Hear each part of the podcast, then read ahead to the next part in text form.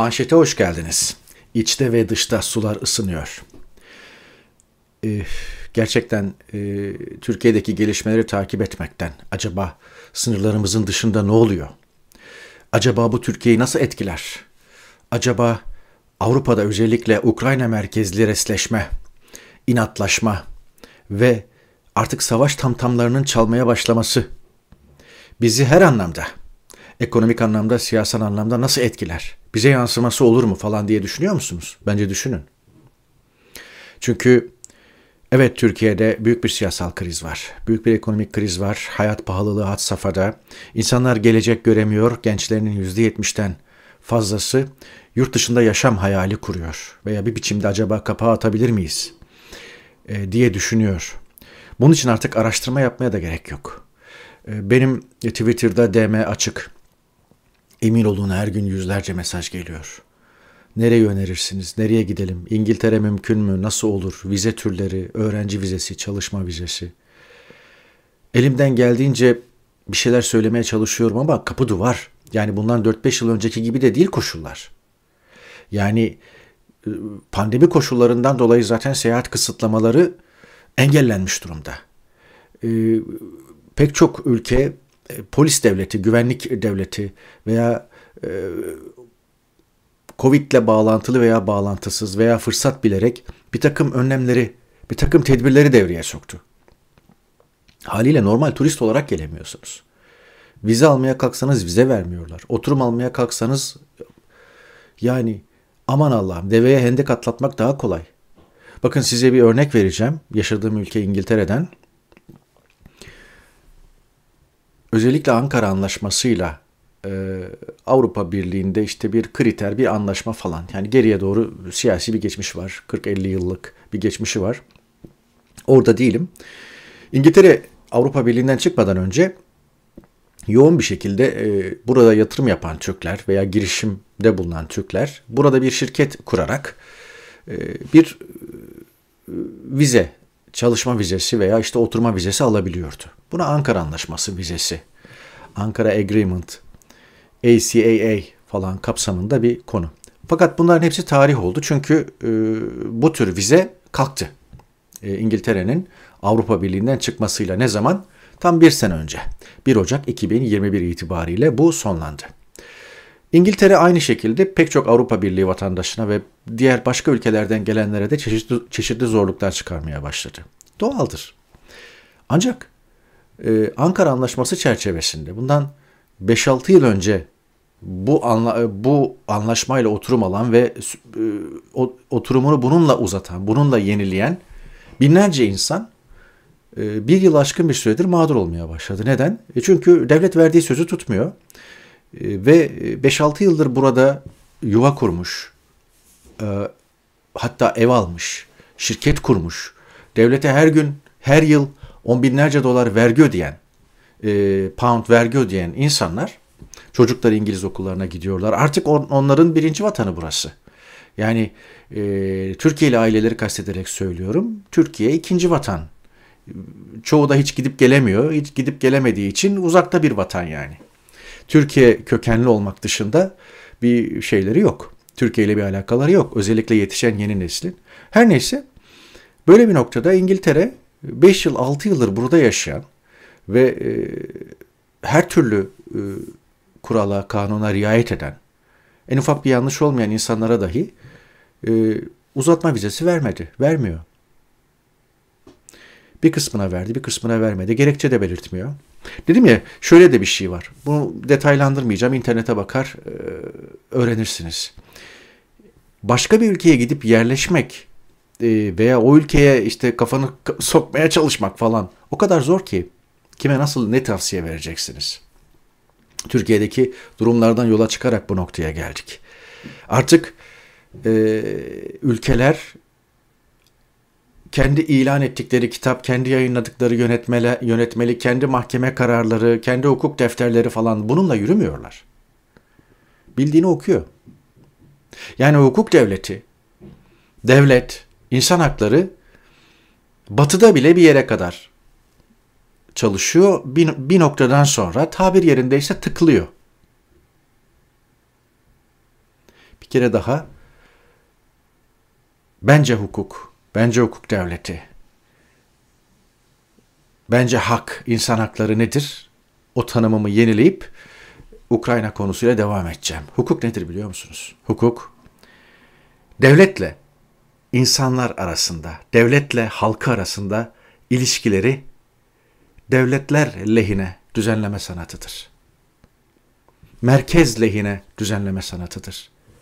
Başkent lehine, saray lehine, neyse, müesses nizam lehine düzenleme sanatıdır. Yargıçlar işi kitabına uydurmakla görevli birer memurdurlar.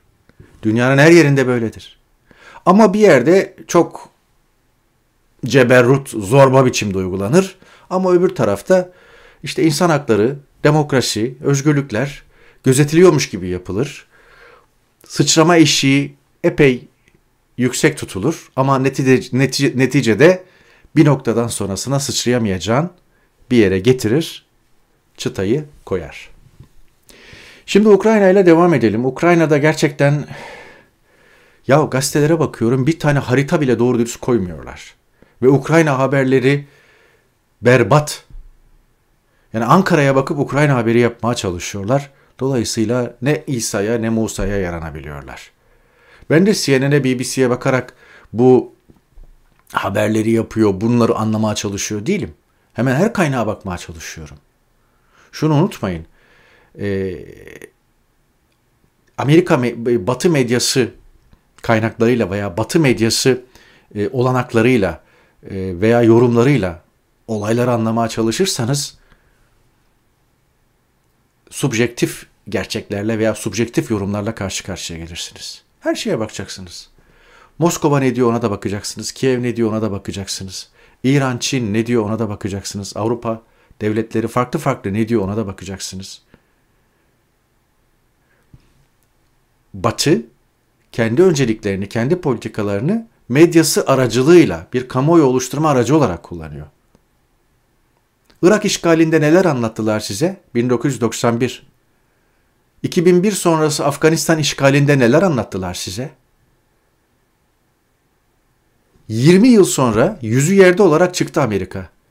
Afganistan'a barış, esenlik, refah, huzur, demokrasi filan vaat, vaat ederek girdi değil mi? Tam 20 yıl sonra bir enkaz bırakarak çıktı. Ne halde olduğunu görüyorsunuz. Ülkenin dörtte üçü açlık sınırında. Peki ne kadar para gitti Afganistan'a? 2 trilyon dolar. Peki o para nereye harcandı? Bu bir savaş ekonomisiydi. Bu bir terör e, ekonomisiydi. Amerikalı vergi mükelleflerinin 2 trilyon doları birilerinin cebine indi. Afganistan hikayesinin 20 yıllık özeti budur. Gidin bakın Irak'a, gidin bakın Libya'ya, Orta Doğu'da herhangi bir yere savaşların, krizlerin en öncelikli sebebi ekonomiktir. Siyasi nedenler de vardır.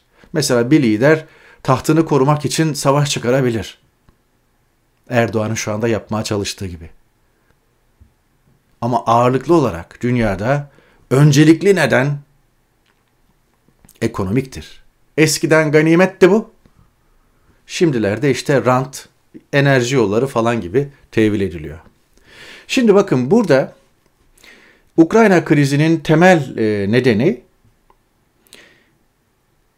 Ukrayna işte NATO güdümüne girecek ya da işte NATO Ukrayna'yı yeni üyesi olarak alacak. Rusya buna karşı çıkıyor. Rusya özellikle e, Batı'da Avrupa ile arasında işte şu Belarus, e, Ukrayna yani bu devletler benim diyor Avrupa ile aramda ileri karakol. Girmeyin diyor buraya yani. Tamam artık diyor bir yere kadar. Ee, Rusya'nın Kazakistan'da Kazakistan'a müdahale etmesi ve Kazak, Kazak yönetimine destek vermesi, Nazarbayev'in ailesiyle beraber ülkeden tard edilip orada yeni yeni bir yönetim kurulması falan da bu çerçevede değerlendirilmeli. Rusya orada da yani Amerika'yı, İngiltere'yi bu işe sokmayalım, sok, e, sokmuyorum. Uzak durun benim arka bahçemden dedi.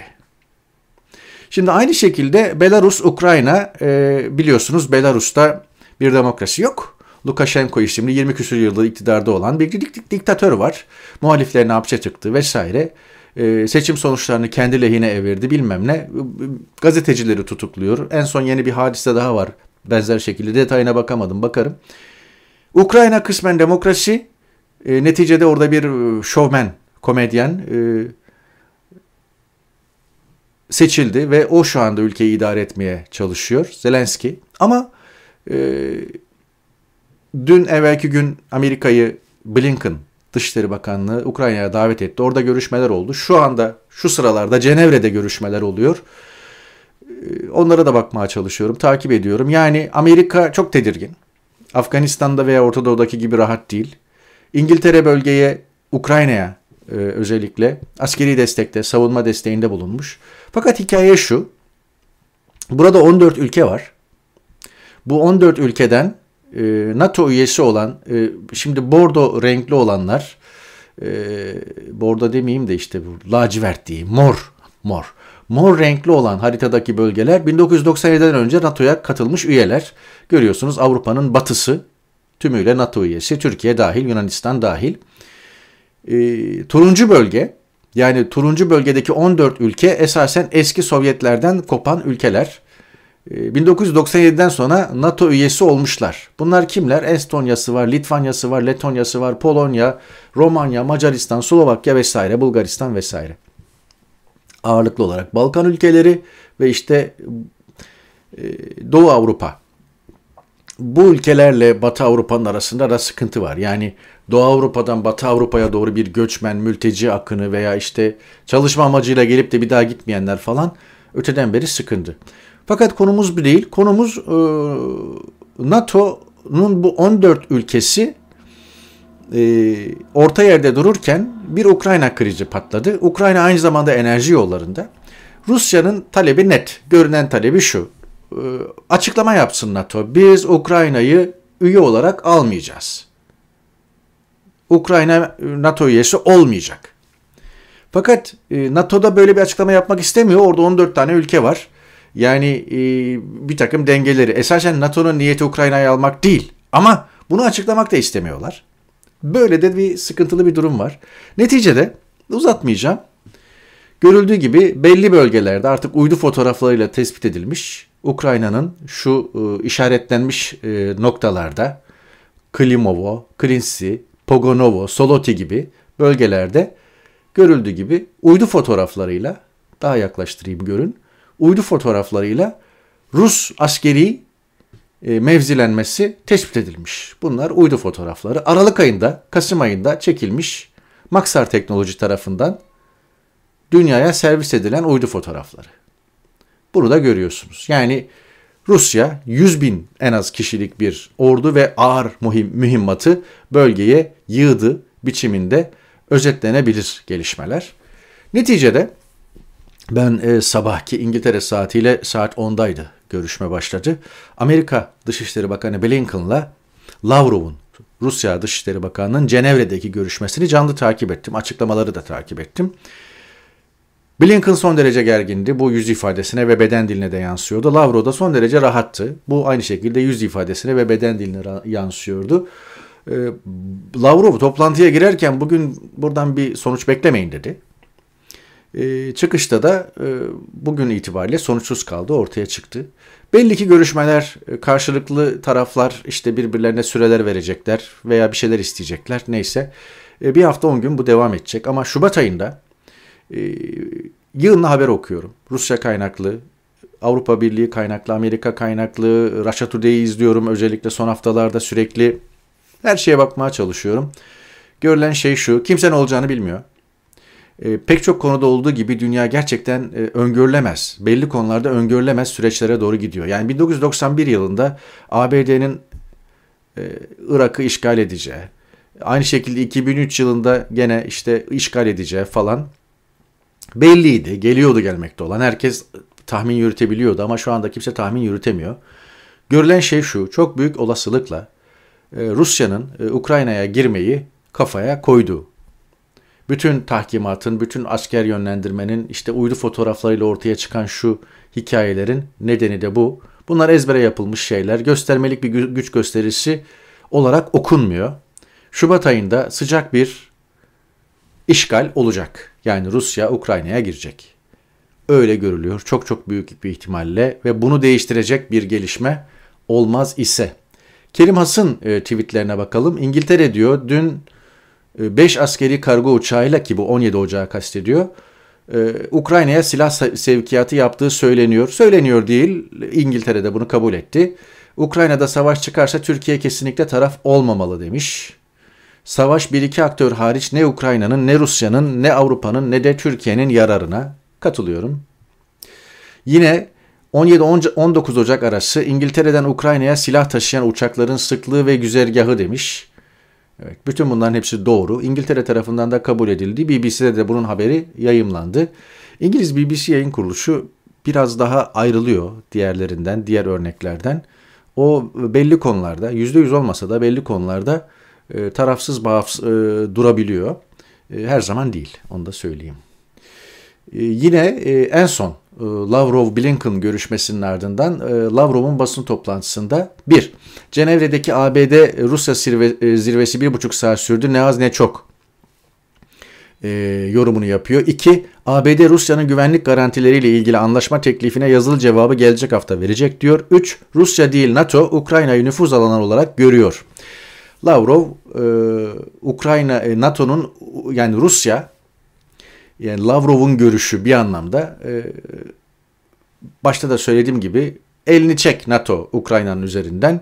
NATO'nun böyle bir niyeti olmamasına rağmen bunu açıklamak istemiyor. Bundan dolayı bir idrar yarışı var. Bakalım iş nereye gidecek. Evet. Durum bu minvalde efendim. O arada e, Türkiye arabulucu olacağını e, söylemiş e, bu konuda. Bu konuda Türkiye'nin ne dediğinin hiçbir önemi yok. Onu da söyleyeyim. Ee, sadece e, Türkiye medyası veya Türkiye siyaseti şu ara kendi çalıp kendi oynuyor. Ama Türkiye şunu düşünmesi lazım Türkiye'nin. E, yani Ukrayna'ya satılan insansız hava araçları veya silahlı insansız hava araçları İHA ve SİHA'lar bir Rus işgali karşısında acaba o İHA'lar ve SİHA'lar e, Rus ordusunu vurursa ne olacak durum? Ankara bence buna cevap bulmalı. Ynet ekranda görüyorsunuz. Bir İsrail e, sitesi e, internet gazetesinden getirdim. İngilizce e, edisyonundan getirdim. Elbette İbranicesi de var bunun. E, burada e, başlığı da görüyorsunuz. E, başlık şu. Diyor ki e, Türkiye Cumhurbaşkanı Erdoğan e, İsrailli bir e, doktordan e, tavsiye alıyor veya İsrailli bir doktor Erdoğan'ın sağlığıyla ilgileniyor. Kardiyolojistmiş efendim. Ee, Cumhurbaşkanı Erdoğan'ın İsrailli bir kardiyologdan tıbbi, tıbbi tavsiye aldığı ve bu nedenle e, kalp sorunları yaşıyor olabileceği konusu e, bu sitede dün e, dile getirildi. Hatta ondan da önce e, e, dün özür dilerim 20 Ocak'ta dile getirildi. E, fakat e, İsrail tarafından bu yalanlanmadı. Türkiye tarafından da herhangi bir açıklama gelmedi. Dolayısıyla bunu muteber kabul etmek durumundayız. E, Ynet, e, Cumhurbaşkanı Erdoğan'ın e, Soraski Tıp Merkezi Genel Müdür Yardımcısı kardiyolog Profesör Isaac Shapira'dan tıbbi tavsiye aldığını e, yazıyor. E, ve e, dünya liderlerine Shapira, Profesör Shapira tıbbi sorunlar ve tedavileri konusunda tavsiyede bulunurmuş efendim. Böyle bir özelliği varmış. İkili Türkiye'de buluşurlarsa bu sürpriz olmaz diyor Ynet. Ünlü kardiyoloğun Erdoğan'la ilişkisinin Türkiye Cumhurbaşkanı kalp sorunu yaşıyor olabileceği spekülasyonuna neden olabileceğini ancak bunu destek, destekleyecek resmi bir bilginin olmadığını söylemiş. Yine e, Vynet'in sitesindeki detaylarda Erdoğan'ın yakın zamanda e, yürüme güçlüğü e, yaşadığına dair görüntüler vesaire linkler de paylaşıldı.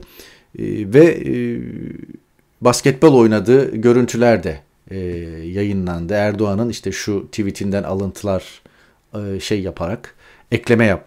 Bu, bu tweet'i siteye gömmüşler haberin içine.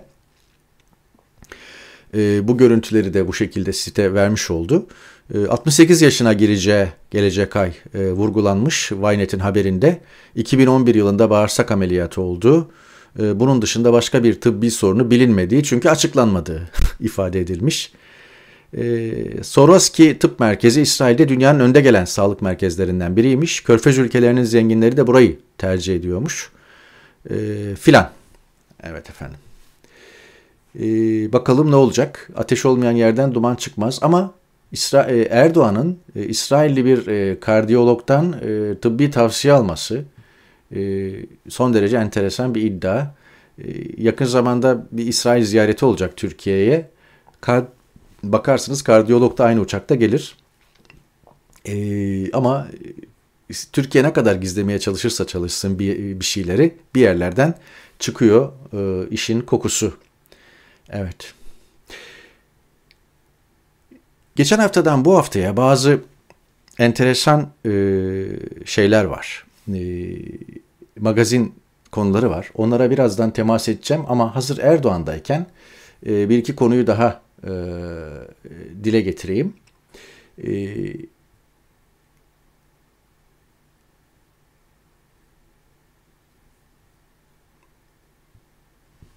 Cumhurbaşkanı Erdoğan'ın görev onayı Metropol Araştırma'nın Ocak 2022 e, araştırması yayımlandı. Buna göre Erdoğan'ı onaylıyorum diyenlerin oranı %40, onaylamıyorum diyenlerin oranı 54. E, fikri, fikri yok, cevap yok 4.9. Erdoğan'ı onaylıyorum e, diyenlerin partilere göre dağılımına baktığınızda AKP'lerin %3.7'si Erdoğan'ı onaylamıyor.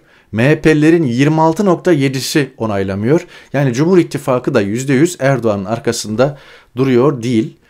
Son e, tedbirlerin, ekonomik tedbirlerin ardından Erdoğan'a görev onayı yani Erdoğan'ı onaylıyorum diyenlerin oranı 38'den 40'a yükselmiş. Yani 2 puan bir artış var. Onaylamıyorum diyen oranları diyenlerin oranında 57'den 54'e inmiş. Böyle görülüyor. Bakalım e, zaman e, ne gösterecek. Bu arada yine Ocak 2022 araştırmasında Metropol araştırma seçimlerde parmak boyasını sormuş. Evet parmak boyası kullanılmalı diyenlerin oranı %75. Baktığınızda AKP'lilerin oranı %66 evet kullanılmalı diyen AKP seçmeni, e, MHP seçmeni de %62. Yani iktidar muhalefet fark etmiyor. E, bütün seçmenler e, seçimlerde parmak boyasının kullanılması gerektiğini e, düşünüyorlar. O arada Cumhurbaşkanı Erdoğan yılbaşından itibaren doğalgaz elektrik fiyatlarında yaşanan artışlar mümkün olan en düşük seviyede yapılmıştır. Devlet bu alanlarda fedakarlık yapmayı sürdürmektedir demiş. Devlet fedakarlık falan yapmaz. Ama devlet fedakarlık yapmayı sürdürmektedirden kasıt devlet, milli irade falan hepsinin çizin üzerine Erdoğan yazın. Aynen öyle. Yani Erdoğan fedakarlık yapıyora getiriyor. Devlet fedakarlık falan yapmaz. Devlet vatandaşının hizmetindedir. Ee, devlet vatandaşı için her şeyi yapar. Bakın e, Fransa'da, Almanya'da insanların e, enflasyona karşı nasıl ezdirilmeyeceğine dair örnekler var. Enerji fiyatlarının sabitlenmesi var. Bir takım destekler var. İngiltere'de de öyle. İngiltere'de enerji fiyatlarının işte elektrik, gaz, e, ısınmayla alakalı neyse e, yıllık e, belli bir kitle için, belli dar gelirli bir kitle için yıllık belli bir oranda sabitlenmesi falan konuşuluyor, tartışılıyor. Evet. Devlet fedakarlık yapmaz. Devlet vatandaşı için elinden geleni ardına koymaz, her şeyi yapar. O arada faiz sabit tutulmuş. Mahve İlmez'in tek tweetiyle konuyu e, geçmekte yarar var. Çok da fazla detaya gerek yok.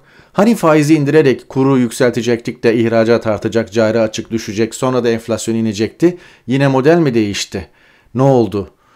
Niye indirmedik faizi diye sormuş Mahve İlmez. Evet. Şimdi bir Sezen Aksu olayı var. Haftaya damgasını vurdu ve bununla gidiyor. Ee, biraz orada kalalım. Sadece Sezen Aksu olayı yok. Ee, Gülşen, Gülşen'in kalçası meselesi de var. Ee, fena halde e, hemen herkes e, buna bakıyor. Geçenlerde bir Twitter rastladım. Son derece enteresan. İşte e, bir arkadaşımla konuşuyordum ben KYK'lıyım dedi. O da ne ki diyor arkadaşı buna falan. Yani Enteresan. E, Türkiye'de birileri KHK konusunu bilmiyor. Ama e, Gülşen'in kalçası diye sorsanız o konuda çıkmış her şeyi okumuştur. Ve o konuda bir fikir e, ileri sürer e, zannediyorum. Sezen Aksu olayı da öyle. E, deminden beri konuştuğumuz konular arasında Sezen Aksu olayını nereye koyarsınız? Ömer Murat enteresan bir analiz yapmış. Baştan sona diyor bu Sezen Aksu olayı, Diyanet'in devreye sokulması ayrıntısına kadar Erdoğan'ın bundan sonra yapacağı hamlelerin öncüsü. Ekonomik krize çözüm üretemediği için kararsız muhafazakar kitlenin muhalif cenaha geçmesini imkansızlaştıracak e, şekilde kutuplaşmayı artıracak demiş. O arada Rütük e, kanallara Sezen Aksu tehdidini savurmuş. Diyor ki işte efendim e, Rütük Sezen Aksu'nun Şahane Bir Şey Yaşamak adlı şarkısını yayınlamaları durumunda ağır yaptırımlarla karşılaşabilirsiniz filan demiş. Neydi şarkıda? İşte Hazreti Adem ve Hazreti Havva'ya cahil nitelemesinde bulunduğu için. Diyanet de ateş püskürmüştü. Bakın size Taha suresinden Diyanet'in e, mealinden, Kur'an mealinden getiriyorum. İnternette de bulabilirsiniz. Serbest açık. Orada diyor ki Taha 121 bunun üzerine e, üstte hikayenin devamı var ve Hazreti Adem'le ilgili Hazreti Havva'nın ismi geçmez Kur'an'da ama Hazreti Adem'in çokça geçer ve bütün hikaye bildiğimiz şekliyle kulaktan kulağa anlatılan şekliyle Kur'an'da anlatılmıştır. Yasak meyveyi yemeleri, cennetten çıkarılmaları, iblis secde etme hikayesi hepsi vardır. E, Havva'nın ismi geçmez ama e, çoğul kullanıldığı için Hazreti Adem'in yanındaki Havva'nın kastedildiği e, yorumlanır. Tefsirlerde de veya işte mealde de bu şekildedir. Bakın sadece buraya. Taha 121. ayete bakın. E, bunun üzerine onlar yani Adem'le eşi Havva o ağacın meyvesinden yediler. Bu sebeple ayıp yerleri kendilerine göründü ve cennet yaprağından üzerlerine örtmeye başladılar. Adem Rabbine isyan etti ve yolunu şaşırdı. Yani Kur'an ayeti. Rabbe isyan ve yoldan çıkma. Bence bu cahillikten daha ağır. Fakat din diyanet bilmeden işte insanlar e, saldırıyorlar birilerine. E, keşke böyle olmasa. Keşke e, insanlar okusalar. Yani Arapça bilmek zorunda değilsiniz. Ben Kur'an mealini defalarca okudum. Hem de karşılaştırmalı olarak, olarak okudum. Yani e, Elmalı, Elmalılı Hamdi Yazır meali, e, Suat Yıldırım meali, Ali Bulaç meali, Ömer Nasuhi bilmem meali, Süleyman Ate Ateş meali, Yaşar Nuri hepsinin bir düzine mealle karşılaştırmalı olarak bakmışımdır. Hangi mealde ne denmiş? Ne ne şekilde çevrilmiş veya yorumlanmış? Yani yapın bunu zor bir şey değil. Bugün artık internet de var. Kur'an mealini herhangi bir Kur'an mealini açıp kelime arayıp istediğiniz kelimeye mesela Adem yazdığınızda Hazreti Adem'in adının geçtiği e, sureleri, ayetleri görür, okuyabilirsiniz yani. Leman'a bir alkış. Delikanlım iyi bak yıldızlara diyor. Leman bir e, gif yapmış, e, hareketli. İki intihar eden gencecik çocuk. Soldaki Enes Kara, e, sağdaki Bahadır Odabaşı. Enes Kara 20, 20 yaşında, Bahadır Odabaşı da 16 yaşında yaşadıklarına dayanamayarak, daha fazla katlanamayarak bu dünyadan kendi elleriyle göçmeyi tercih ettiler. Biz de bir, bu vesileyle bir kere daha anmış olalım kendilerini. Evet. Böylelikle bir manşeti daha noktalıyoruz. Haftayı da kapatıyoruz. Bir sonraki yayında buluşmak umuduyla efendim. Hoşçakalın.